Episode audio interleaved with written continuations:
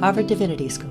Religion in Times of Earth Crisis Animal Stories in Crisis, February 12th, 2024. And welcome to our third in our six part series, Religion in Times of Earth Crisis. I'm Diane Moore. I'm the Associate Dean of Religion and Public Life here at Harvard Divinity School.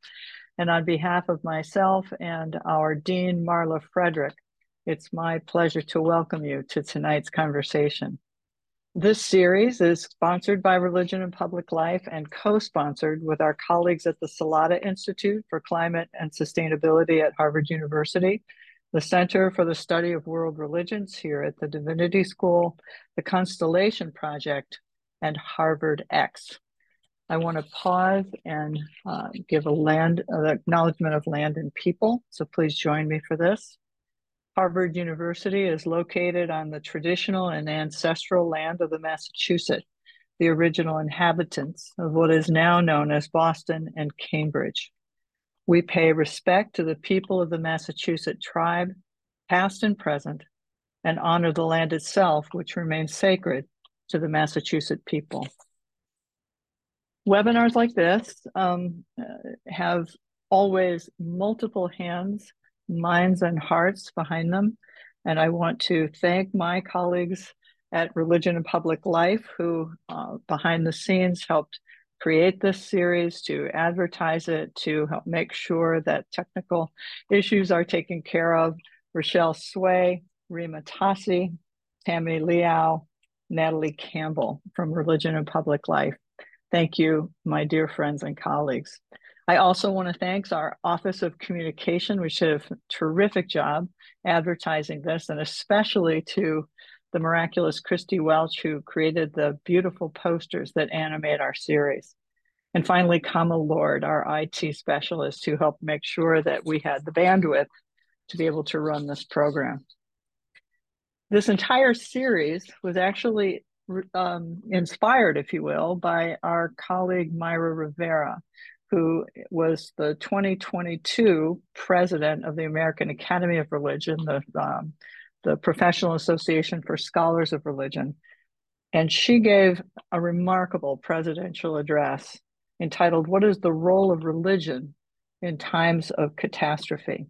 And Mayra offered uh, the first in our series with some new work, building on what she did in the uh, presidential address and also some new work um, but I want to read from that presidential address and also from a quote from Amitav Ghosh from the Nutmeg's Curse, who also hasn't helped inspired our way of thinking about this series of conversations. So this is from Mayra Rivera's 2022 presidential address. We need a more capacious sense of collectivity that can only emerge when we are willing to honor our stories and tell the truth about injustices that have shaped both environmental devastation and responses to it. A world of our many worlds. And this from Amitav Ghosh. This is the great burden that now rests upon writers, artists, filmmakers, and everyone else who's involved in the telling of stories to us falls the task of imaginatively restoring agency and voice to non humans. As with all the most important artistic endeavors in human history, this is a task that is as at once aesthetic and political. And because of the magnitude of the crisis that besets the planet, it is now freighted with the most pressing moral urgency. And now it is my great warm honor to introduce Teren Sevea, our speaker for the evening. Teren is the Prince Alwaleed bin Talal Assistant Professor of Islamic Studies here at Harvard Divinity School. He's a scholar of Islam and Muslim societies in South and Southeast Asia, and he received his PhD in history from the University of California in Los Angeles. Before joining HDS, he served as Assistant Professor of South Asia Studies at the University of Pennsylvania. Sevea is the author of Miracles and Material Life, Rice, Ore, Tropes, Traps, and Guns in Islamic Malaya, uh, Cambridge University Press 2020, which received the 2022 Benda Prize awarded by the Association of Asian Studies. Sevea is also edited Islamic Connections, Muslim Societies in South and Southeast Asia. He is currently completing a second book uh, entitled Singapore Islam, the Prophet's Port and Sufism Across the Oceans. And very relevant to our presentation this evening, he's working on his third monograph, provisionally entitled Animal Saints and Sinners Lessons on Islam and Multi Speciesism from the East. And now I will turn it over to you, uh, Professor Sevea, uh, to offer your presentation for the evening entitled Animal Stories in Crisis. And thank you so much for being with us. Thank you so much, Diane. And I want to firstly begin by thanking the organizers. I mean, and please forgive me if I'm not naming all of you, Diane, Rachel, Reem, who are here. Thank you so much for having me and putting all this together. I also want to thank my my my colleagues, particularly who spoke before me, Mayra Rivera and uh, Dan McKanan, for for laying out for the matter what what what has been what would really I, I hope to carry on in this conversation. I mean, for the matter, Mayra Rivera's work, I think, as Diane pointed out, really, really kind of reminds us of the need to rework our methods of even approaching the world, reminding us of some how some of our methods have fallen short, how our scholarly concepts or disciplinary structures, in her words, you know, often extricate people from the environments. Now, one of the things that Dan, Dan's paper last week was really pushing us up into thinking of relationships with environments, relationships with more than human neighbors, relationships with ancestors, talking about sacred groves and how, for that matter, groves, trees, for that matter, were very much generational and needed to be understood in that way. Now, I, I must say that that coming after my my colleagues, Rivera and Dan McKanan, I mean, I I, I, I feel I feel that that I, I feel quite daunted coming after their papers. So, but but let me and especially I, I'm going to start by saying that I'm also I mean, while uh, uh, the paper last week was really positioning us in our our setting. I mean, in the Boston backyard as now I'm really going to take us to a different part of the world today. And one of the things that I, I like beginning with, and I hope everybody's fine, uh, is with maps. And with that, I'm going to shift our attention to, uh, oh, sorry, I, I hope the, I, excuse me, I, I, I hope the PowerPoint presentation is coming up. Yes, it is. You're, you're good. Okay. This one, is great. Thank you. Please do tell me if anything messes up in the process. now, I'm, I'm going to take us, and of course, so I'm going to take us from the East Coast further east on this map, and I hope um, the arrow is working, I'm taking us to the Malay Peninsula here, and partly to this part of the world. And our story today, one, I mean, the story I'm going to tell today, uh, is really beginning in this province of Kedah, or this region of Kedah, in in uh, in what is present-day West Malaysia. So, um, in in 1957, hundreds of believers were lining up daily in a village in Kedah to collect and drink the bath water of an infant. Now, this infant was believed and widely believed by these believers to be a karamat. And the term karamat, I mean, itself comes from the, the Arabic term karama. Now, karamat means miracle, miracle worker, saint. Now, it was believed in 1957 that this infant was was a peculiar saint and he this infant lived in a village that was 18 miles away from the capital city of the region of Kedah.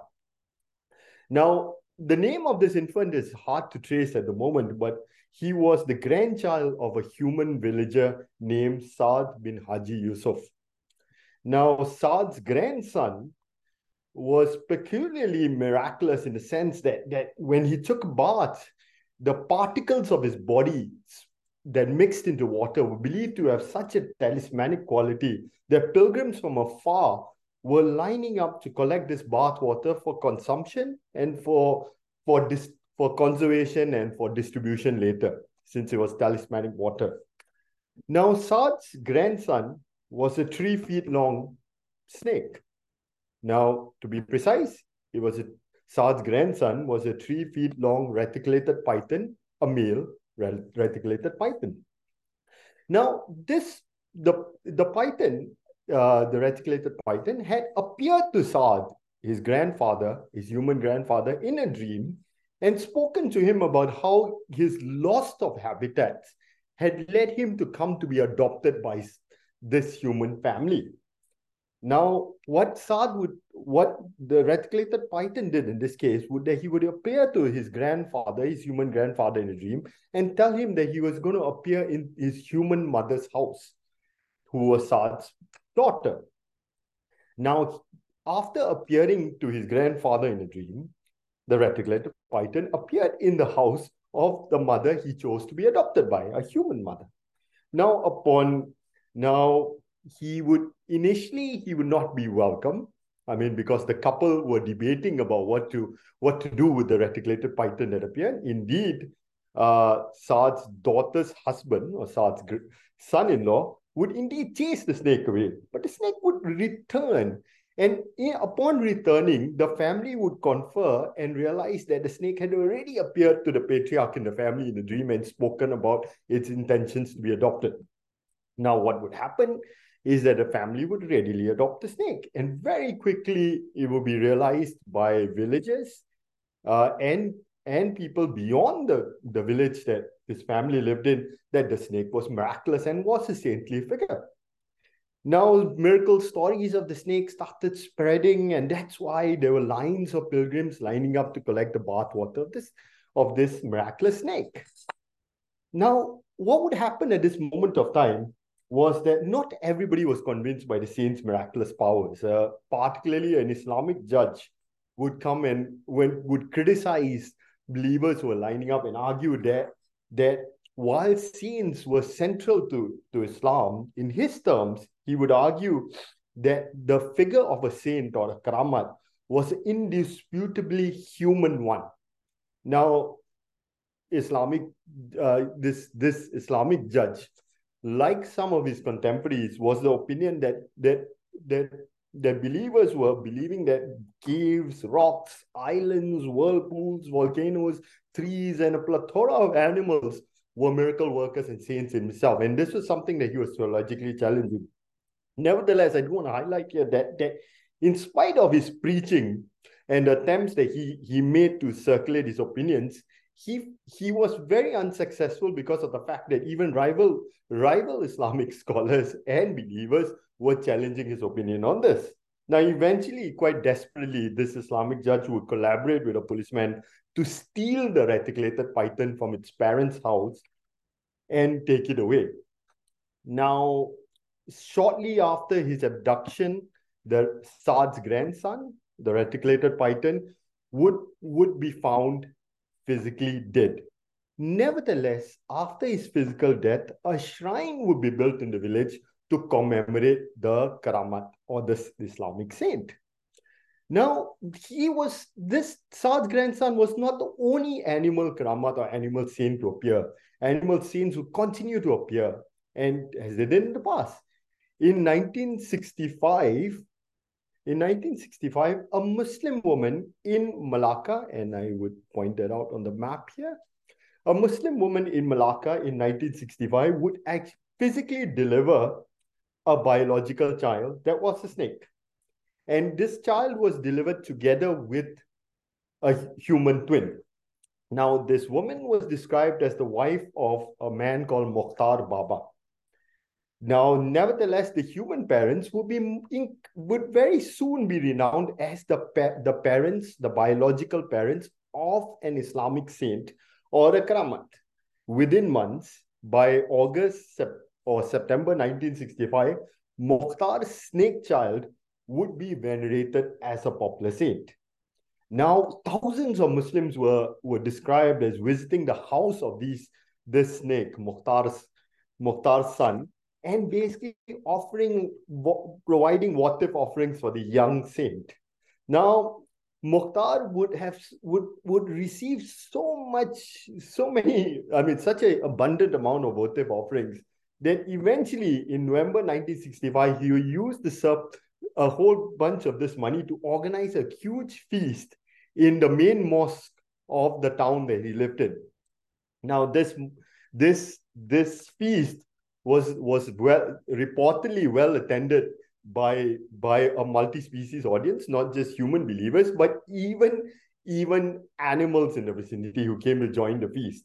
Now, I do want to point. I mean, we have uh, we have some newspaper reports on this feast that would happen also, and here you have, if you look on the the ultimate left and on the right, the feast is being reported together with the Kennedy's visit to Malaysia here, right in the newspaper article. Now, as as it's probably clear from these examples, I mean, beyond the fact that I do want to point out here that the one thing that struck me when I keep hearing of these stories of these these animal kin, be they adopted or be they biological kin, is is kind of uh, Donna Haraway's point on making kin. And one of the whole points that she makes that kin is perhaps the hardest and most urgent part of dealing with this earth crisis that we're dealing with now. Now, one of the things is that kin is making kin making is making persons. And i think she very strikingly says go outside english and the world the wild multiplies. Now beyond the kinship element here that i would return to later now one thing that's striking in many of these animal stories more of which i would like to share here is that it's these stories are clearly not about human spiritualizing nature. And much of the scholarship on on religion on on islam very much is human centered at times. Now these stories are beginning on animal studies animals as as sources of islam sources of religion. Now, for the matter, I mean, beyond that, these stories are really opening up connections not only across multi-species planes, but between the seen and unseen. And one of the things that I will turn to. Now, we're reading Amitav Ghosh's Nutmeg's Curse that Diane referred, referred to very kindly earlier. I think one of the things that Ghosh leaves us at the end of the book is really speaking about islands like the Banda Islands as Tanah Barakat or something like earth of charismatic religious authority or baraka coming from the Islamic concept baraka. Now, these animals, for that matter, were believed to be bodies or baraka bodies a charismatic religious authority, bodies, receptacles of this baraka. Now, one of the things I also want to highlight here from is to just hide, point out here that I mean, as as as perhaps the stories I, I hope really conveyed, if I hope I did them justice in conveying that, is that animals were possessed personhood, individuality, they possessed souls, they possessed internet intentionality, they possess genealogies, ancestries, and also languages and even voices in participating in communications with humans. And I think this will be very central to many of the stories I'd like to share today. But before I go ahead, one of the things that I just have to highlight, and I go back here to Amitav Ghosh's Nutmeg's Curse here, is one of the things that that it is, as he highlights, is, is how there's a kind of idea here on something that's been inherited, as, as Ghosh argues, from European colonial projects of assuming that it's primitive, that it's it's primitive communities that believe in the vital spirits of animals, landscapes, environments, etc. Now, for that matter, I think one of the things that Ghosh points out here is that this is really a point a philosophical premise that underlies many academic dis disciplines at times. Now, of course, I mean the the I mean the now he says that the thing is to recognize that non-humans can do and must speak. The reason I'm just speak referring to this is that I want to turn us since I'm working in a Malay context I think one things that I want to begin with is some of the some of the scholarship that emerged for the matter from the eight in the 19th century onwards on these charismatic megafauna or even smaller charismatic animals from the Malay world. Now, for that matter, a one of the leading scholars of Malay, Malay studies in the 19th century was a figure, W. A. Maxwell. William Maxwell was on the on the right was the assistant resident of a state of Perak sorry, I'm just going to flipping through slides to just point out here, we have Perak here on the, the northwest of the Malay Peninsula. Now, writing in 1881, William Maxwell would argue that Islam had failed to stamp out the deep-rooted feelings which prompted the open inverted commas in the words of Maxwell here, very inappropriate words, the savage to invest the wild beast with the character of deities. Now, Maxwell was partly struggled, troubled by the fact that, that for him, wherever he went in Perak, in it, the 1870s for that matter, he kept meeting individuals who were respecting animals as, as saintly or possessing souls, intentionality, and voices. Now, one of the things that Maxwell was, one encounter that Maxwell described indeed, was how once he had indeed had his own guns, in his, in his words, his gun barrels locked up to fire at a passing crocodile in, in Perak, in a village in Perak, and he was ready for this hunt. But he was prevented from doing so by a number of his Malay Muslim intermediaries who, who begged him not to fire upon the crocodile because they argued that that specific crocodile was a karamat or an Islamic saint and needed to be respected and could not be violated. Now, Maxwell, as I said, was the assistant resident of Perak, but Maxwell's son, William George Maxwell, uh, would become the acting resident of Perak almost a decade later. The younger Maxwell would write a, this book here in Malay Forest that I put up. And one of the things that, that he would describe in this book is how he very proudly his, hunted a one-horned Javan rhino. Now, for those who's familiar with rhinoceroses, uh, and in the Malay world for that matter, the one-horned Javan rhino is now extinct thanks to the efforts of of hunters like Maxwell. But in it, but in 1899, William George Maxwell actually hunted this rhino in a valley called the Pinji Valley in Perak's Kinta district. Now, what he would do, and I'm sorry, this is not the image, an accurate image, but I just put up an image of a rhino. Sorry, but one thing that William George Maxwell would do is upon hunting this rhino, he would decapitate the rhino and put the head of the rhino in the Selangor Museum in a separate state in a museum for display. Now, one now strikingly, William William Maxwell thought that he had dealt with this rhino rhino well in in killing it, hunting it, putting it in the museum. But nevertheless, one of the things that would he would be, I mean, he'd be struck by was how, for that matter, the rhino was venerated as an Islamic saint, a karamat, the rhino's blood would be collected, the rhino, the dead, the physically dead rhino's blood would be collected for co coagulation. Now his other sacred body parts were preserved for medicinal purposes. Beyond that, what struck a number of European observers, and for that matter, as believers' stories recount, was even when the decapitated head of this rhino was placed in a museum, it would become a pilgrimage site where believers would go to the, the museum and in their words place themselves go and visit the museum for the divine presence or the darshan of the karamat or the islamic saint in the museum. Now maxwell clearly was struck by the fact that in his words staunch Mus- muhammadans in his words or staunch muslims continue to respect these wild elephants crocodiles tigers rhinoceroses as vessels of spirits or reincarnations of deceased celebrities. Now, for him, I mean, he, he felt that this was simply something that, in his words, was the was a very naive, primitive way, in his words, where a beast, an animal's ferocity, its daring and its cunning, or its fortunes to escape a few ill-directed bullets allowed it in a few years to be considered a saint.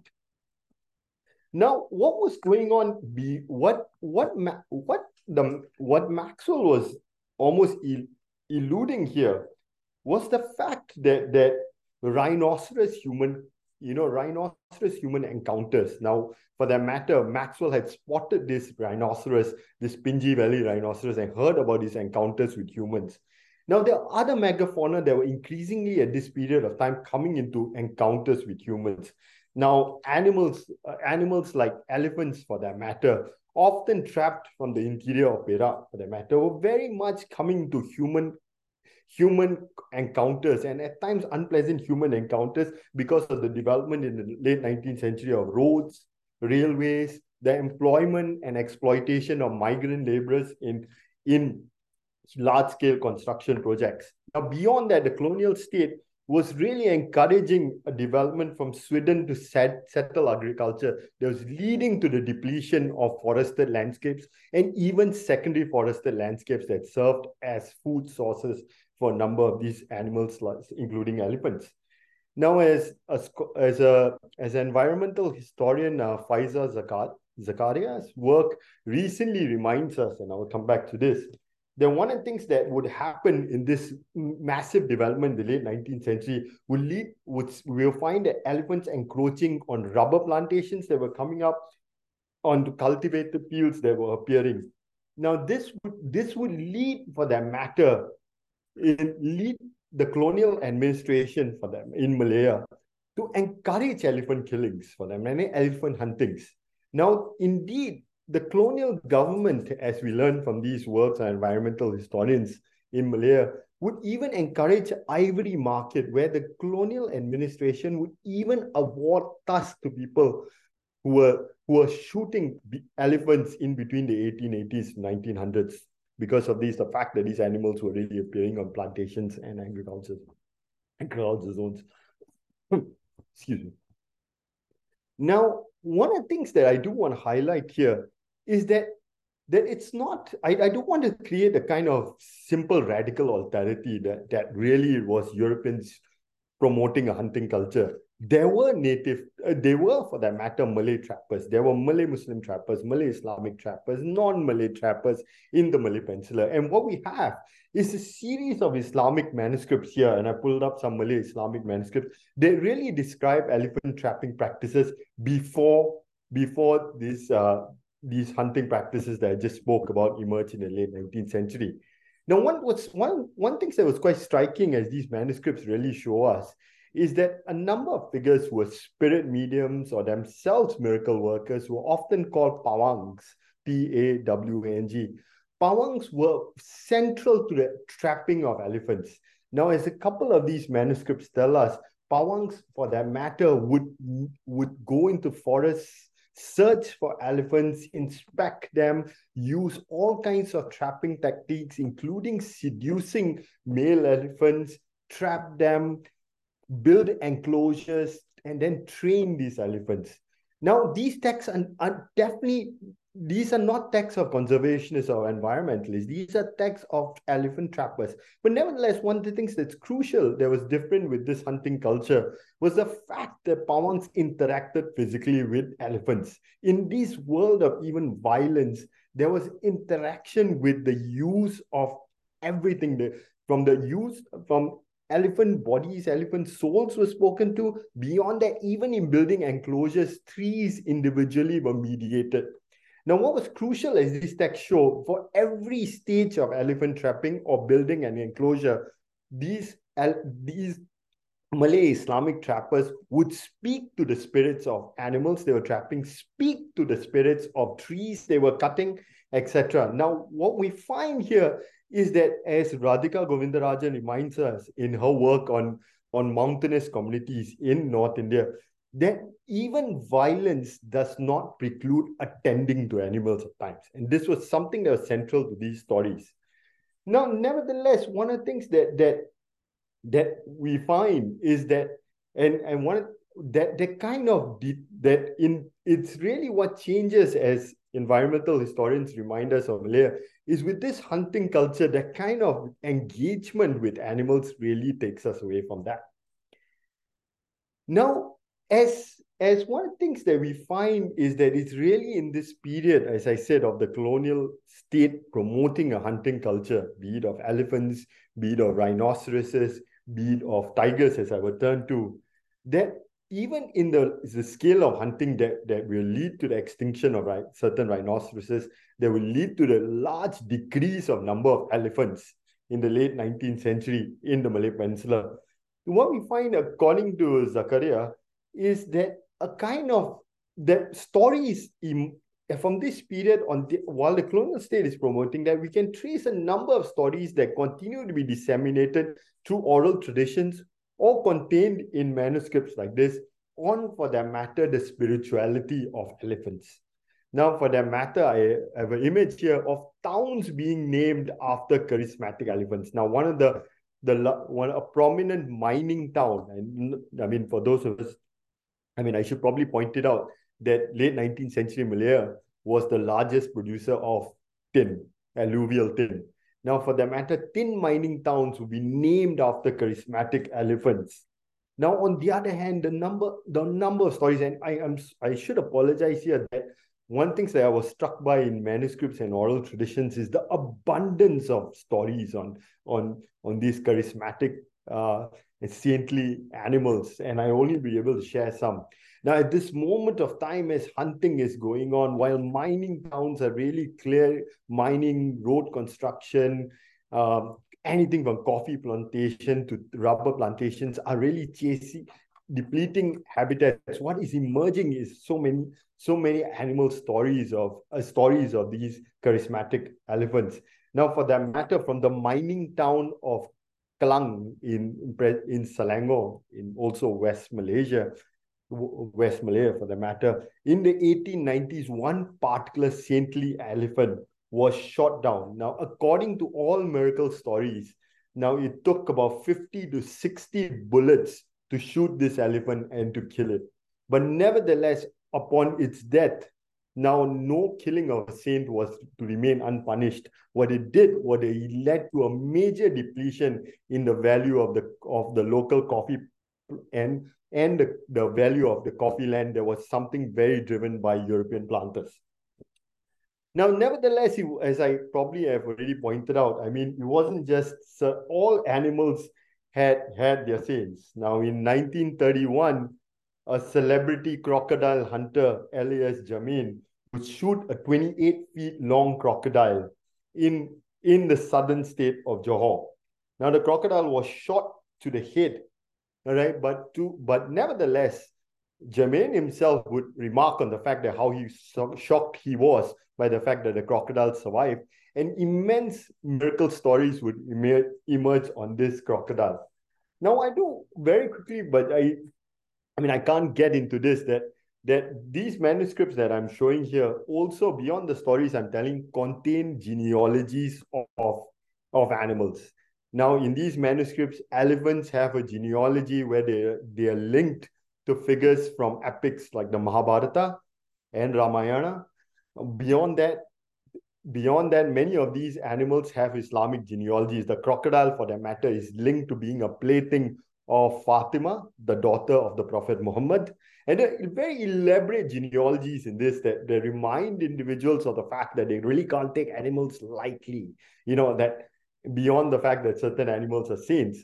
Now, now, of course, I mean, and I, I can't speak about the fact that, uh, I, I mean, I'm going to very quickly summarize a few stories here. But at the same moment of time, since I was speaking about crocodiles, at the same moment of time that where we, with with the 19 with the with the course of the late 19th century early 20th century really depletions of swamps marshes in the malay peninsula and the the rise of open cast mines, what we are finding here is we're finding multiple animal miracle stories of, of sorry, multiple stories of these charismatic, saintly crocodiles described at times of described as growing the lengths of about 30 feet long and living up to a century long, some of which were multicolored crocodiles by themselves. Now, these crocodiles are often called karamat or, or, or or crocodile scenes or crocodile miracle workers. And one thing that was striking was that in both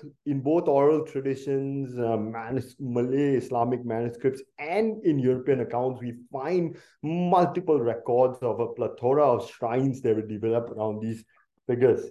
Now, indeed, in many of these in many of these stories of these crocodiles, there was a clear recognition of the fact of the loss of habitat and the, the how loss of habitat and poaching for, for crocodile skin, skin would have environmental impacts. Now, for that matter, according to reports in 1926 and 27 and, and miracle stories, a catastrophic flood that was possibly connected to La Nina was not was caused by one important reason. This was caused by the fact that a league, a pact that had been made between crocodiles and humans in the past had been contravened. Now, this pact had been contravened because of the fact that humans had started removing the uh, crocodile habitats and started poaching crocodiles for crocodile skin on a very you know, increasing scale by the turn of the century. Now, this, this would result in widespread floods from Perak to Perak to Malacca, as, as shown in the map earlier. Now, according to miracle accounts, according to miracle accounts, after belligerent hunters started poaching crocodiles in the Perak River, the king of crocodiles, a saint by himself, would crawl ashore and then plunge back to the river and dig a hole in its bed and allow the earth's center to well up to submerge human settlements from Perak to Kuala Lumpur to Kelantan. So basically, half of the Malay Peninsula, as I shown on the map earlier, was submerged by these catastrophic floods. And according to most, uh, both miracle stories and newspaper reports, this was the reason why it was that. Now I want to move here to I just in the uh, just keeping track of time to really an animal an animal that draws a lot of attention in and in these miracle stories and reports. Now tigers.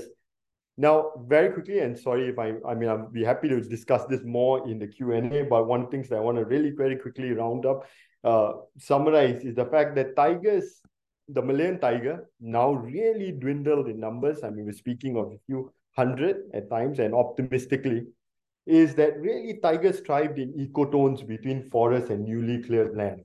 Now, in the late in the late 19th and early 20th century, we found agriculture, agriculture expansion, road building, things that I've already spoken about, really drive really driving tiger human encounters. Now, tigers, for that matter, even in a city like Singapore, for that matter, it was by 1856, it was being described that not a day passes, I quote, without a destruction of one human being by this ferocious beast. Now, tigers were appearing in urban settlements with the loss of habitat. Now, they were described as walking around towns at times. Now, very much they were even losing their ecotones where they were fine and they were looking for other spaces. Now, in response to the loss of habitat and increasing human encounters in the late 19th century to safeguard plantations and the economy. Now, tip, uh, perhaps typically, one of the things that colonial officials started doing, and beyond that, European planters really supported, was the capturing and killing of tigers. Now, it was being promoted as a trade of selling the hides of tigers Beyond that, tiger clubs, and particularly one tiger club, was established in the pen peninsula to, to promote the recreational hunting of tigers and giving hefty rewards to plantation owners who allowed who who who killed tigers when who entered their properties. Now, but there are other stories. Now, this is one one side of tiger human encounters that was celebrated by these tiger clubs and tiger hunts. But there was another side of tiger human context that was told in other stories, in other Islamic stories that were turned to. For that matter, in the night from the ni- in the 1920s, it was reportedly very common for Muslims in the state of Negeri Sembilan. And I'm um, sorry, I'm just going to flip through slides here. And this is Negeri Sembilan. And for Muslim, it was in the 1920s, it was purport, it was described as very common for Muslims in Negeri Sembilan to interact intimately with tigers because of the fact that tigers were believed to widely embody the souls of ancestors. Now, this really gets me to the anecdotes I started with on kinship. Now, for that matter, now we have oral traditions, and beyond that, we have the writings of a Malay Muslim scholar, Zainal Abidin, on this from the 1920s that really describe the fact very richly that, uh, that, that in, in the region of Negeri Sembilan and beyond, it was believed that tigers had a post-burial metamorphosis, that their souls transmig that, that basically what happened was it was believed that human ancestors after their burial had souls transmigrated into the bodies of tigers. Now, these tigers embodying the souls of dead human ancestors would up, appearing in human villages. So let's let me just uh, very quickly recap this. This is a moment of time that the loss of natural habitats, the animals are really appearing. These tigers are appearing in human spaces. Now, now one of the things that's being, being these stories are really showing cult, community, how communities interacted with these tigers appearing spaces and understood them as embodying the souls of dead ancestors. Now, indeed, there are rich accounts of how individuals could telepathically communicate with their tigers, speaking to them in person, speaking to them through dreams, and beyond that, how tigers, for that matter, could communicate with humans, displaying gestures, bodily features, including teeth types, including a gold, gold teeth, for that matter, that they had inherited from their earlier human form. Now, indeed, one of the things that was quite striking here was that these tigers, after their death, were being buried as family saints also.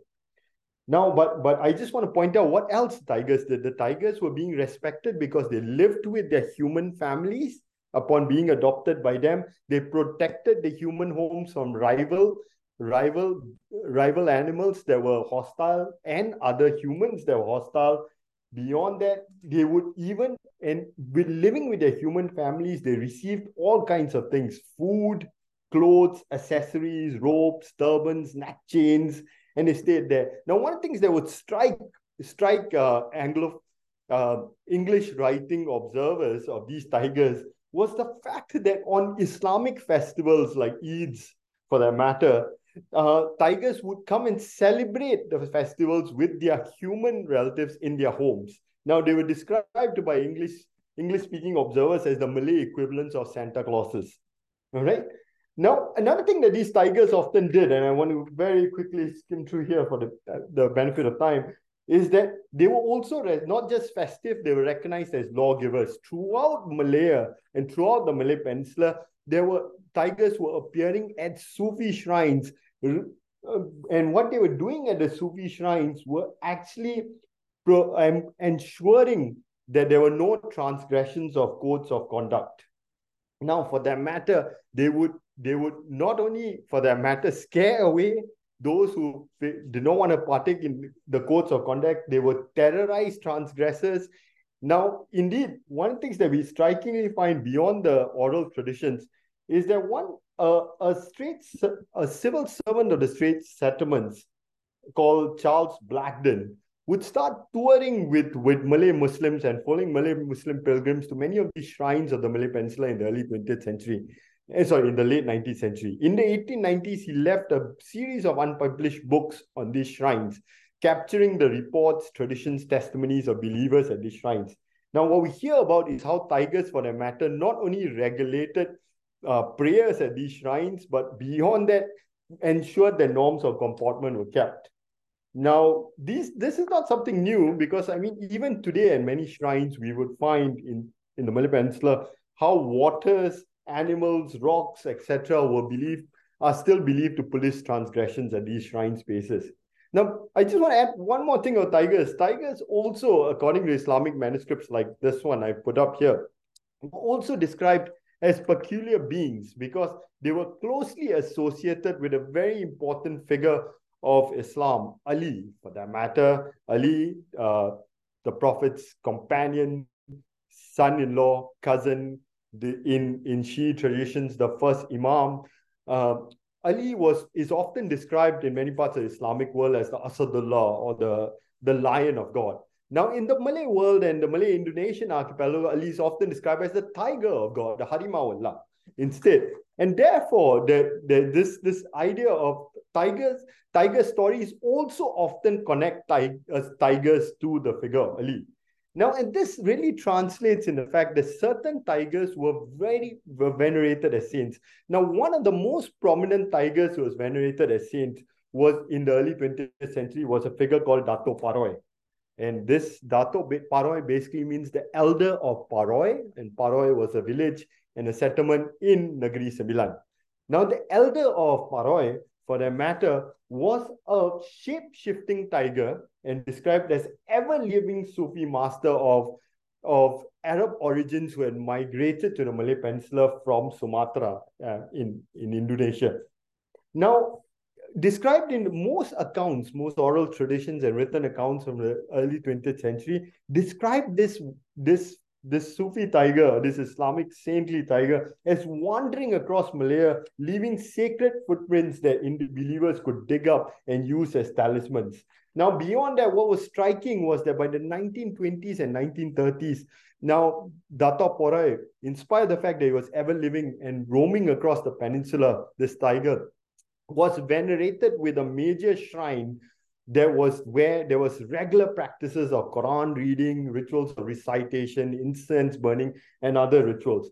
Now, Dato Paroi, for that matter, lived in ecotones, as I mentioned. Tigers were largely roaming in ecotones of the peninsula. But he also had his own settlement in the upstream interior. In the interior, he presided over a settlement of tigers who part were described as a an ideal Islamic community because they they were they were regularly they were described as reading the Quran regularly, partaking in Malay Islamic martial arts, thriving in a kind of ideal Sufi community. Now, I just want to, as a, I, I'm, I just need a few uh, minutes more, if that's fine with the organizers. Am I good on time? Okay. So you're fine. I'm sorry, I was muted. You are. Don't rush. This is oh, brilliant. Okay. So please, you're doing fine on time. You have plenty, plenty of minutes left. Okay, great. So, um, so one of the things that I want to point out is that as, of course, I mean, these practices were coming under attack. I mean, the first anecdote that I started with mentioned an Islamic scholar and judge who would criticize these practices. Now, Dato Paroi shrine, the popularity of the shrine of this specific tiger and this word tiger would in, would invite the rage and uh, the diatribes of a number of Malay Muslim modernists who would argue that this was this was a open accounts and and here they be they're speaking in the same language as a number of English speaking observers and they would describe these as primitive practices or heathen practices that were really not in line with their imaginings of Islam. Now, one of the things that is striking though is that we find that despite reformist denunciation, Islamic tigers, tiger shrines continue to be venerated in 20th century Malaya and Malaysia, even as the numbers of tigers declined from approximately 3,000 in the 1950s to and hundreds in the 1990s to 150 to, in 2022. Now, rituals at these Sufi shrines, these tiger shrines, were were were okay were occasionally impeded. Indeed, what we find is that one of the things that really stops many rituals at these animal shrines is the fact that there's a huge there's an anti-communist emergency or darurat from 1948 to 1960 that will really restrict practices at many of these shrines and that's really a period of time that we find a number of these shrines stopping their patronage patterns now i do want to point out here however that in there are many oral traditions, miracle stories, and even newspaper reports because there, there's a whole archive of newspaper reports on these animals.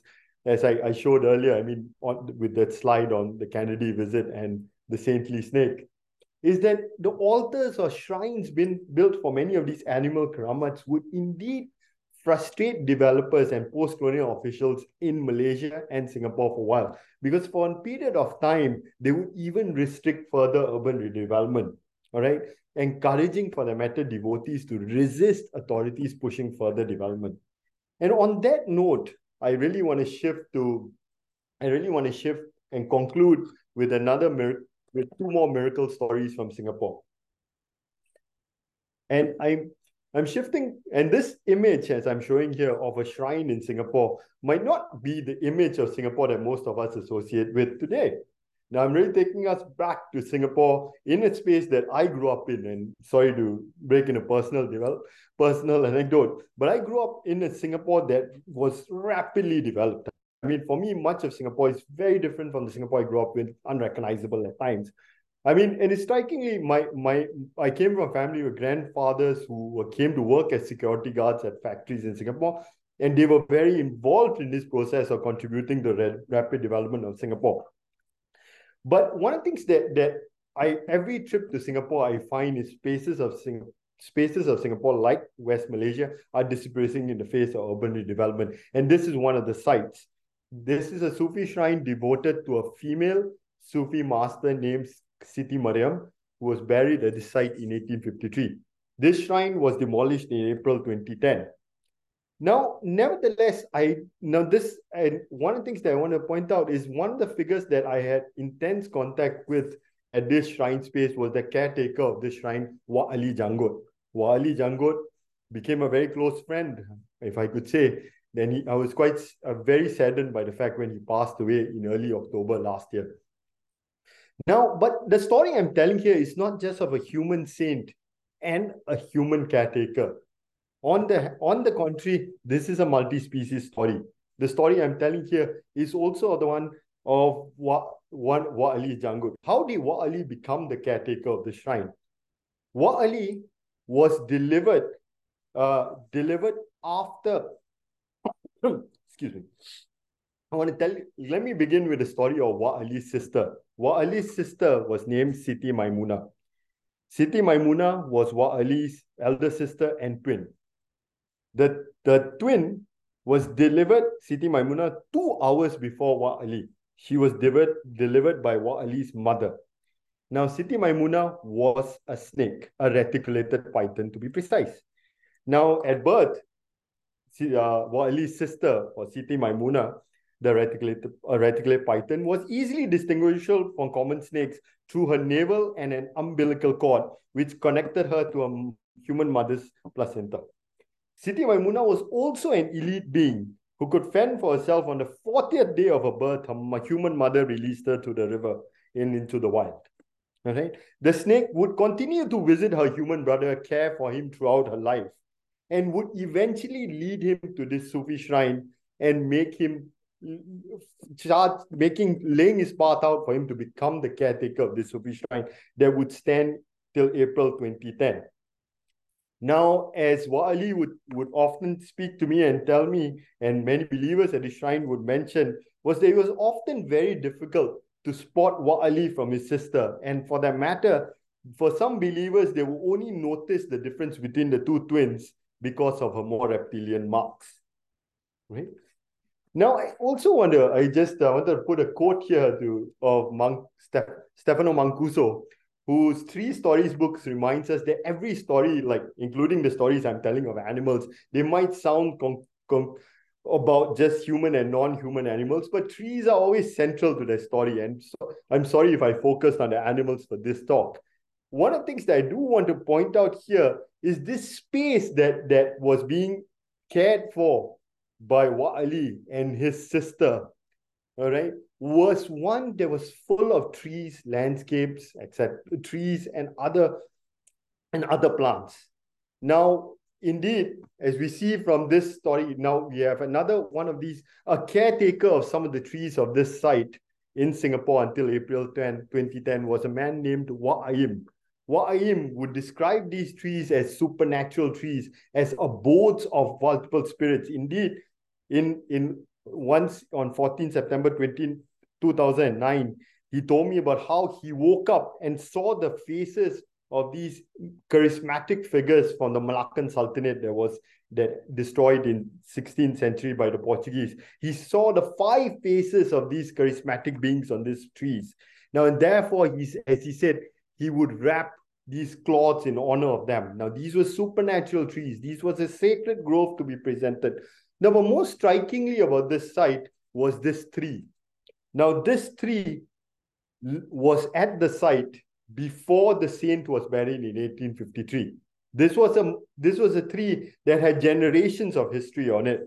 Now, as all the believers at the site would mention, Wa Ali, Wa'aim, and other believers at the site, this tree had it had constantly withstood development and attempts to remove it until April 2010. According to oral traditions and newspaper reports, from the in the 1980s when there were attempts to remove this shrine site and cut this tree the tree bled. There was blood from the tree. Now indeed if i quote from a malay newspaper article might and i quote i'm translating it a malay newspaper article on dara keluar dari pokok yang ditabang that basically the the the blood emerged from the the tree that was being cut now, in the 1980s, when they tried to remove this tree, it would bleed. Beyond that, a human child would emerge out of the tree to scare away developers. Now, indeed, workers would constantly be would be sickened and times even died, according to this newspaper account, when they tried to cut this tree. Now, in April 2010, I was fortunate, I mean, fortunate or unfortunate, uh, unfortunate to witness the demolition of the shrine. In the morning itself, I was called by Wa Ali to the site.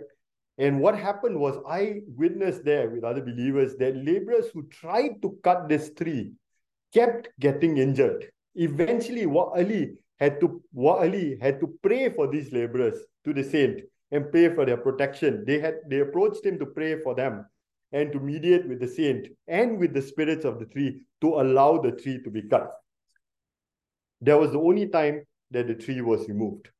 So, I mean, this was very much a, I just want to, now I want to say something in, in conclusion about Wa'ali. Wa'ali was, um, like many other figures central to the animal stories I've told today, was very much a product of this multi-species space of Islam. Now, he was very much involved in the Islam, uh, Islamic multi-speciesism. He was protecting this multi-species space of the shrine.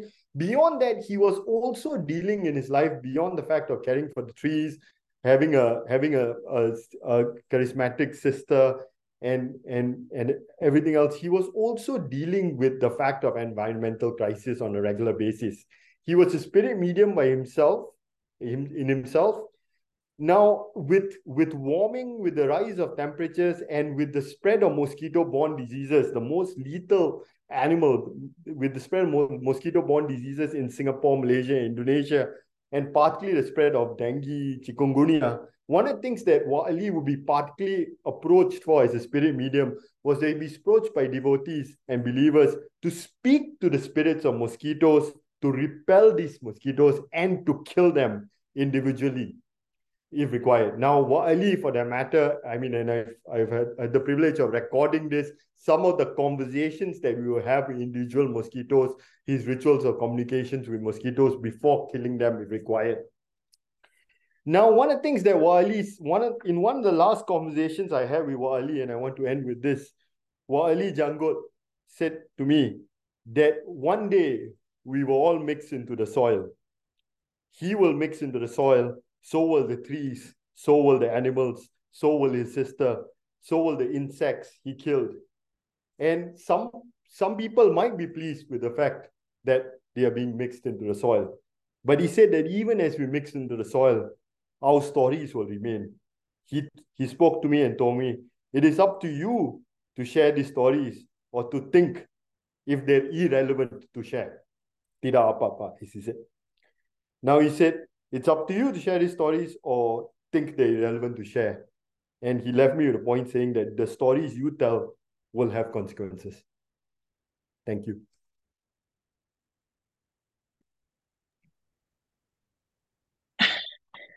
I'm uh, I'm a bit speechless, uh, Teren. That was just extraordinary, incredibly, um, not only illuminating but incredibly moving um, the respect that you have for um, this arena of critical stories about about life itself is really evident in the animated way that you shared with us um, and the stories themselves are just so powerful uh, and surprising. I love how you started with the story of the infant and of course we're all imagining a human baby uh, that actually turns into be a, a, python and the consistency then of the story of snakes throughout uh, as well as the uh, attention to other other life forms.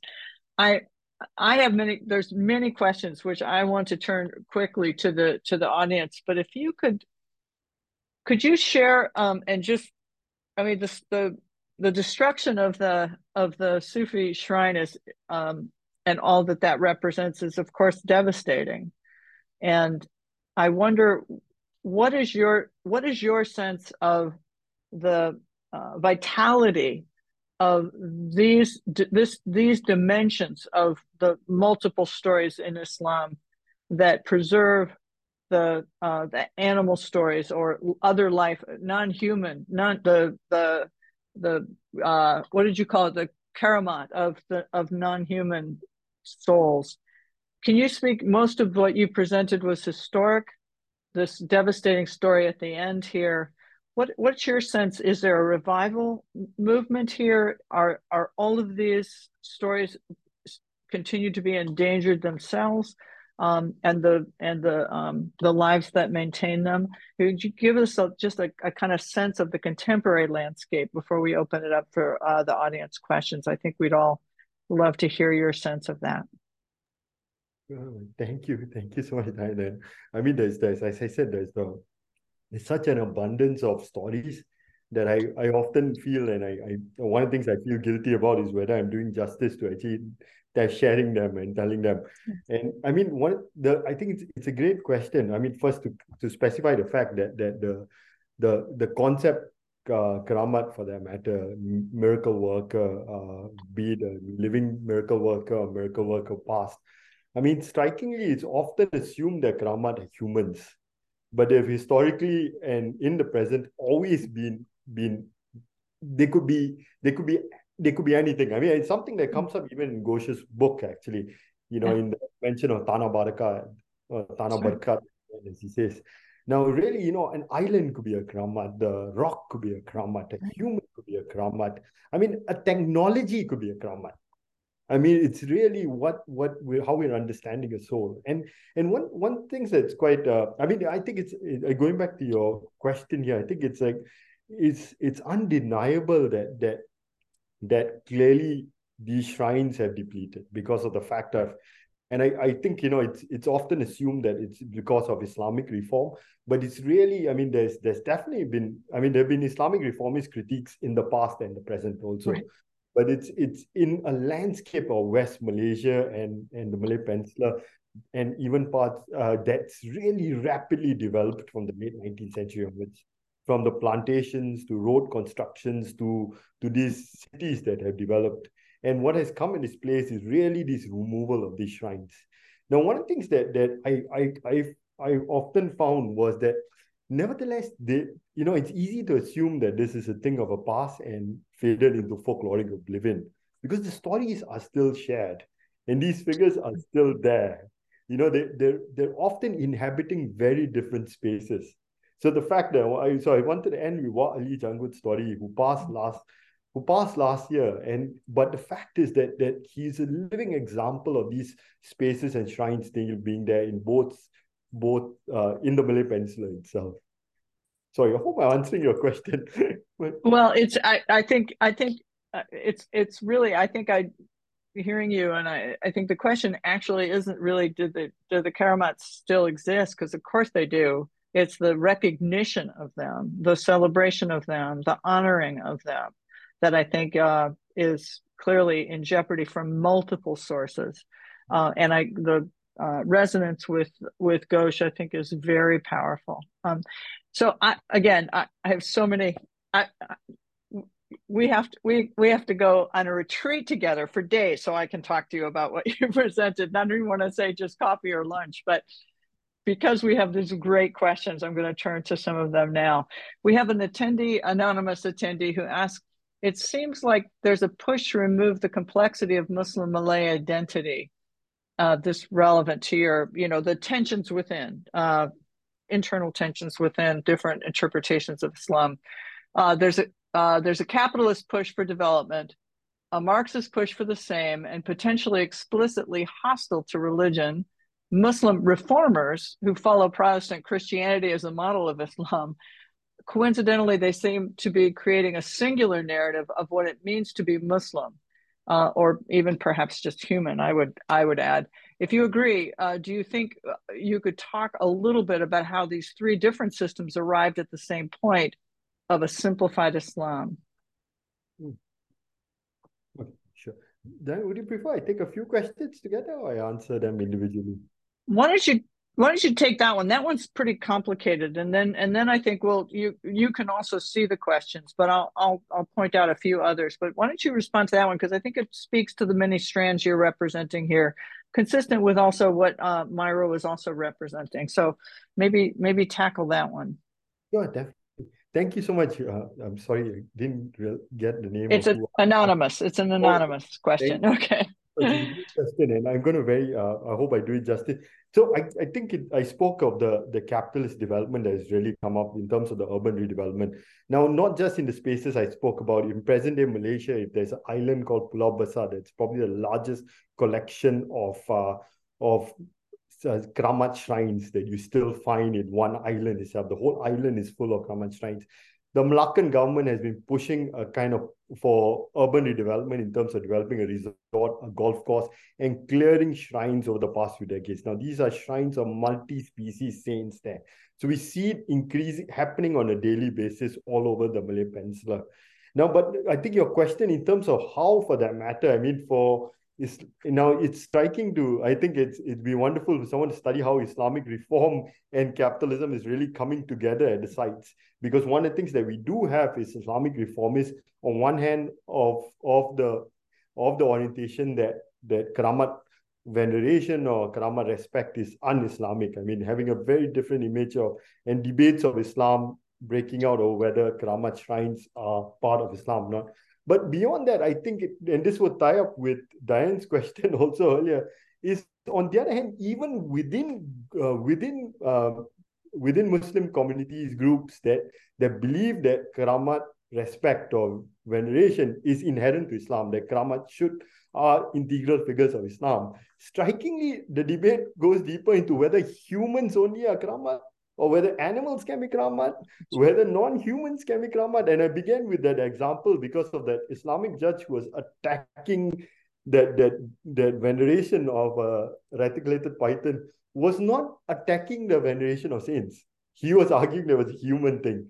So that that is where in in I think your question is wonderful in the sense of in this world of shaping a kind of modern Malay Muslim identity, we find capitalism, religious reform really coming together and forging this identity and attacking the space of Keramat. But within that space, animal Keramat are being even further peripheralized, or tree Keramat, plant Keramats are being peripheralized because they're assumed to even not inhabit that same space. Sorry, I hope I'm answering your question, but thank you so much. Uh, wonderful, and again, just, as you as you identify, Ghosh really is is equating this um, diminishment um, of non-human life with the kind of again uh, reification of the hierarchies of of devastation. So connecting uh, the murderous colonial um, ex, uh, actions around the disrespect for for other non-human life and then the capacity for disrespecting other forms of human life. So that this notion of is it is it only human or is it uh, non-human uh, keramat and i it's just so powerful the multiple stories that you share and the persistence of those stories. I mean i think that's key. So i'm going to turn to dan's really excellent question dan McKanan um, what an amazing talk. I'm so moved by the people who responded to the arrival of potentially frightening animals, not with fear or loathing, but by treating them as kin. What was it that made this response possible? And I'm assuming you're, yeah, python, tigers, um, crocodiles. Uh, was it that uh, Malays felt solidarity with the animals because both had experienced the disruption of colonialism? Was it an outgrowth of pre colonial Malay culture or something else? Should I answer that? Yeah, let's just yeah, let's just. I think these are all so rich. Let's do one at a time. Great, thank you, thank you so much, Dan. That's it's a wonderful question. It's it's really tough to answer because I mean, on one hand, uh, it's it's the it's it's the nature of the individual story and the individual animal individual animal that's being dealt with. So at, at times, for that matter, the tigers uh, who who I mean, according to, and I'm, I'm going to really, I mean, I'm, I'm of the opinion that, that we take these stories at face value. Now, according, there are stories of animals who are coming and speaking of depletion of habitats to their human family members for adoption and arguing that their depletion of habitat happened and they needed to be adopted by the human family members. They speak to them in person or in dreams. There are others of tigers appearing as miracle workers performing miracles immediately and on the other hand uh, being respected immediately as as tigers associated with figures of islamic history there are others of of crocodiles at times appearing and actually even like attacking individuals, even killing them, and being understood as lawgivers in a sense of preventing transgressions. So it's it's it's I, I so I, I I'm probably not doing any justice to your question, but it's it's kind of like every every story is like I mean what what I know is as a historian is at this moment there's there's so much more contact between this this uh, megafauna and and and humans just because of the development and something environmental historians have have very very richly pointed out but but I'm, I'm what i'm finding in the stories is everyone has a kind of individual account of them. I mean one of the most striking stories i found uh, a miracle story is of a of a tiger who returns to a village in Negeri Sembilan and speaks to uh, his human family, reminding them that, that he he embodied the spirit of a that had transmigrated from a human ancestor. And to to prove it to them he he flashed a, a golden tooth that belonged to the dead ancestor. Mm. and he would he would eventually be very central to the family and uh, and be partaking in rituals in the house etc so, so sorry dan i might not be answering your question but but it's a wonderful question and i should think even more about it to give you a coherent answer. Wonderful, wonderful. There's this uh, question from uh, Fatima Ahmadi, who she and she asked, I believe she asked, does the position of these animals among Muslims in this area receive any influence, or is, are they in any way influenced from Buddhism being prevalent in the same region? So there's another. I'm lost it now, but there's also another reference from another attendee uh, about influences of Hinduism as well, which is also uh, so just wonder if you have any understanding of those uh, those uh, cross connections. Definitely, and uh, thank you, thank you for those questions. Wonderful questions. Indeed, I mean, there's been uh, there's been some. I mean, indeed, there's been some intellectual speculation about, like, for that matter, the role of lions in this part of the world. Just giving an example, and how lions, for that matter, associated with certain bodhisattvas, for that matter, have been really been prominent. For the matter, the naming of Singapore with a whole historical tradition in Malay Malay hikayat or chronicles, basically arguing that a lion was spotted on the island. It's very much, I mean, many historians of Singapore is also have associated that with a certain uh, certain image of a bodhisattva, for that matter, that was prominent there, that was seated on lions. Now, beyond that, many of these animals are also strikingly, a number of these animals strikingly are also described in these Malay Islamic manuscripts as associated with Hindu or Indic divinities, as you rightly pointed out. But what, what is striking here, and this is the reason why I'm referring to them as Islamic here, is that they're being fit into Islamic cosmology. So even for that matter, Shiva and animals associated with a Hindu divinity like Shiva are being Shiva is being fit in these traditions and manuscripts into a strict Islamic cosmology. He's associated with Islamic prophets. He's associated. He's described as a, a, de- devotee and servant of God, Allah. And so there's a very so what we're finding here at this strikingly these stories, and I think this is what really makes it so interesting, is how we're finding uh, kind of Hindu Buddhist traditions as being assimilated into Islamic cosmology. Now, for a number of early Malay study scholars, they kept struggling with this and saying, no, this is not Islam. It can't be Islam because there's a mention of that. But there's a very neat Islamic cosmology that's being put here. And that's really, uh, I'm, I'm sorry, I hope I'm answering your question. yeah, wonderful. Excellent. Excellent. Um, so Janet Giato is asking, um, are there any images of tigers living with human families? And I, I would just expand that um, with the visual representations of these multi-species uh, connections. And i wonder what your historically so even without necessarily the the uh, uh, explicit picture but I, it's it's clear in the stories so the question is is there is there are there other media that are representing them?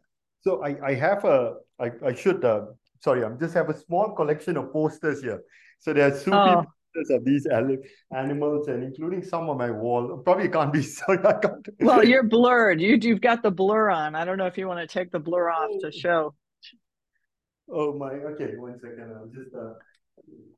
Wonderful. So just just one, and the rest I haven't unpacked here are, are some posters that you would find of animals, and there are many of these saintly animals and how they're associated with figures of Islamic history. Now, uh, they're, they're mainly posters from shrines, etc., and shrine libraries and bazaars. But beyond that, you have a few photographs, indeed, like that. Uh, strikingly, uh, a, a, very prominent ethnographer in the Malay world in at the turn of century, I believe in uh, in 1900 itself. I might be getting my year wrong. 1899, 1900 would would would follow the Cambridge expeditions across Malaya, and indeed he would interview and photograph a war tiger. And so we have a photograph of that, and I, I'll be happy to. I should have brought put that on my slides. I'm sorry I didn't, but but but yeah, that's that's the only photograph I've come across of a of a war tiger. But but other than that, it's it's a lot of these religious posters, and that that that are still very much available today. It speaks to your Diane of of, of what's remembered of these. Wonderful. Um, I just had another question about the, uh, which is, uh, I, I'm finding, I'm finding myself feeling quite heavy-hearted about the destruction of that beautiful shrine and the tree, um, and the loss of your of your of your friend who was the caretaker. Um, and I just wonder, in in your previous stories, you spoke about about different ways that life is preserved after death both in other shrines and in um, potential, you know, different body parts. Um, and I wonder, with that particular shrine and how it might represent the destruction of other other kinds of shrines through development, are there um, any common ways that that local people are able to maintain the sacredness of of of the Karamat? Sorry, Diane, I, I lost you in between your question. I, just... um, yeah, so just just the question of the um, multiple forms of being able, given the destruction of the of the shrine, the of your uh, uh the of the of the female Sufi Sufi saint, and of course the the the loss then of the caretaker who was also a karamat. Is there in previous and the tree there are previous stories that you shared where the um, either body parts or remains of the of the karamat would be repurposed essentially or, or, a shrine built to then maintain the the capacity for that holiness to be able to be represented. I'm wondering if in that particular shrine and other contemporary ones where development is overcoming and often destroying them are there common practices in a contemporary way where the power of the karamat is being preserved, or is that also part of what's endangered right now? That's, that's a great question. Thank you. Thank you. And firstly, I want to apologize to Janet if I didn't answer a question fully earlier. I hope I you did. You did. And uh, so that's uh, so a couple a couple of things. One is like we we find that uh, all kinds of remains and relics are passed on. I mean, it could be soil from sites that's being passed on, that's being preserved. At times, uh, dried dried plants from the site are being preserved, etc. Indeed, I I should I should mention that the, one of the things that the in my second last meeting with Wali Janggut, he gave me a rock from the side and he told me that this is this uh, to preserve it I, I preserve it at home that that would be that that is talismanic so we have we have collections of talismans from the minerals of the site that have been passed on but the other part of this story in, is that the saint the when the the site was exhumed and uh, destroyed they they dug and dug for the saint but the saint remains were never found and miracle stories uh, attest that she refused to move. So the site is still. I mean, I, I think that I'm thinking of since you you spoke of Amitav Ghosh, I'm thinking Amitav Ghosh mentions like you know the populations could be cleared from the site, but the island still remains a site of Barakah. So this, whatever emerges here, this remains a site of Barakah. And, and while the talismanic uh, resources are, are being circulating from Singapore to Boston. Yeah. Ah, right, right. Wonderful, wonderful. There's an earlier question that um, uh, I will I will it's the second uh, of the of the questions that um, are posed in the Q and A. The blessings of the crocodile remind. This is also from an anonymous um, attendee. The blessings of the crocodile remind me reminds me of Mengu Pir in Sindh, Pakistan. Uh, the shrine Mazar uh, remains important today, and people go for the baraka. Uh, is this a regional connection to the animal, or do you think independent rise of honoring a fierce predator? I, this is great question. No, that's a great question. The, the, so the the the, the shrine at Lyari in uh, in Sindh is uh, in is Mangu Pir. It's it's such. I mean, the crocodiles of Mangu Pir, for that matter. I mean, it's it's it's it's such a wonderful analogy in terms of looking at both sides. And I think one thing that's really striking is that even uh, even in the case of if if the Karamat is human at a site, a shrine can be devoted to a human saint.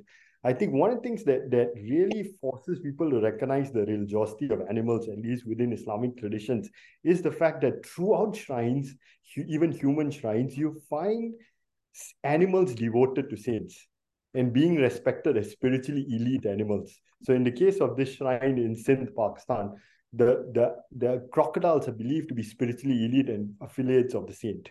Now, this is something you find across many parts of Islamic world. I mean, it's often forgotten here. I mean, with, with what has happened in many parts of the Islamic world, with development, with the rise of regimes, etc., it's even in parts of West Asia, for that matter, we know from the early ethnographic works that animals landscapes etc were venerated as karamat sites so we have a we have a it's it's i i think i'm, I'm i mean a wonderful question i'm a bit hesitant to say that it's a local south or southeast asian thing because we i mean till till the 19th century we we have multiple reports of of of all these saintly animals plants trees rocks from various parts of the world where we don't find them today so I, I hope right. I'm answering question. Thank you. I, it makes me it, I also that that question just makes me wonder is it it sounds like there are particular um uh karamat either either through particular lineages and as you said that there's a the lineage of the elephants for example um of of a particular um yeah uh, genealogy ancestral uh, that's often recorded. Is it is it that so i'm assuming that you're going to say that if i ask the question is all life form um a, a karamat essentially or or is there is it something about the particularity of particular life forms and and how might that be addressed relevant to the the just the incredible power of the life of life forms itself in all of its manifestation. Mm, great. So thank thank you, Diane. That's so good. So one thing I should clarify is that that Karamat are, are the elite. I mean, and, okay. And okay. in this whole multi-species world, like the human world, the animal world or the plant world, is divided in long all kinds of lines. And only a certain certain spiritual elite are the saints. Okay. But the rest too are have souls, intentionality, languages.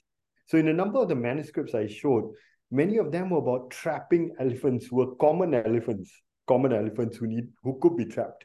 But even then, you involve speaking the souls and spirits of those elephants. They had different genealogies that cut them off from the genealogies of the elite elephants. So there was there's there's no basically like in one of a better way to put this, perhaps not putting, there's no herd. Every animal is individually spoken to, attended to, mediated. The soul spirits of animals are individual. They have individual genealogies.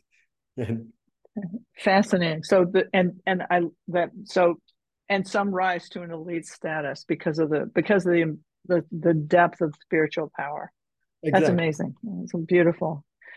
Uh, Terry Tempest Williams, another speaker in our series, has a has a question. Um, thank you, Teren. From your own perspective, with the loss of these animal and plant stories in terms of belief and consequences, do you see a revival of these beliefs with new consequences coming back into contemporary Islamic religious life? Um, that's a tough one. Thanks. I, I hope so. I, I hope so. I, I really, I mean, I, I'm seeing that, that, I mean, first, thank you for the question. I mean, it's like, I do see that within, uh, especially there's a kind of, uh, you know, it's, it's, I don't, I, I mean, I'm going back to something that I believe, and I might be misquoting Dan said, I believe in one of the, the group sessions we had after that, that, that it's, it's, you know, this, this, it's, it's a kind of uh, particular understanding of a certain space or crisis, etc. Now, I think like many of many Muslim uh, groups, communities that that that I I uh, had the privilege of of sitting with, are recognizing the fact of a certain un, a earth crisis in a peculiar individual way. There's no universal understanding of it, and and for some of them, the one way of going back to this is reviving these stories that were passed down across traditions. Yeah, and I think for many, uh, for some of them, I think what's crucial to know is really to to kind of really put put that kind of multi-speciesism back into conversations of Islamic sainthood, Islamic Rahmanhood, etc. Or for that matter, recognizing the fact that every being has a spirit, for that matter. And I, I hope that's answering the question. I think I'm probably not, I failed to, but. no, I'm sure. I'm sure. Um, a quick uh, question. Um, Craig asks if there are any mention of spiders in the many miracle stories that you might have heard in your research. Oh yes, they are. There. So I think like uh, it, it's wonderful because the the it's a great question. Thank you because spiders are in many of these stories. Uh, spiders are really believed to be to be uh, really noble creatures because of the fact that there's a, there's a tradition, a popular tradition of them protecting the Prophet Muhammad once, and uh, spider webs protecting Prophet Muhammad once. So for that matter, there are, uh, you know, I mean, for the for the matter, I was, I mean, even before I recovered these traditions, I know that one of the many pantangs or taboos or prohibitions was to kill a spider. And but but beyond that at certain shrines for that matter i was i was introduced to introduced to specific spiders. And there was uh, specific spiders that even were described as peer karamat babas or elders etc and there are there are i mean i I, I'm, I'm, I'm trying to keep an eye on the time. I'm, I don't want to start sharing some miracle stories, but definitely there are a number of miracle stories on these elite spiders also.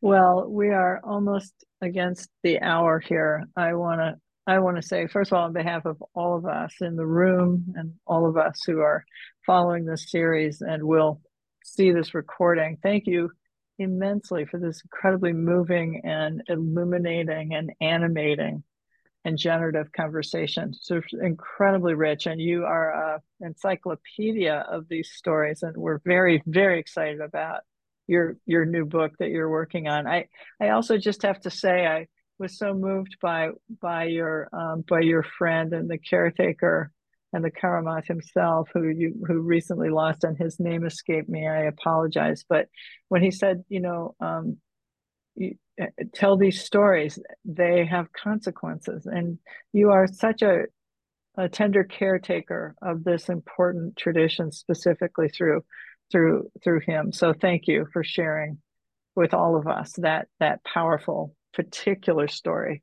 um, of this very rich encyclopedia of stories. Beautiful, beautiful. Thank you. So so I want to also encourage all of you.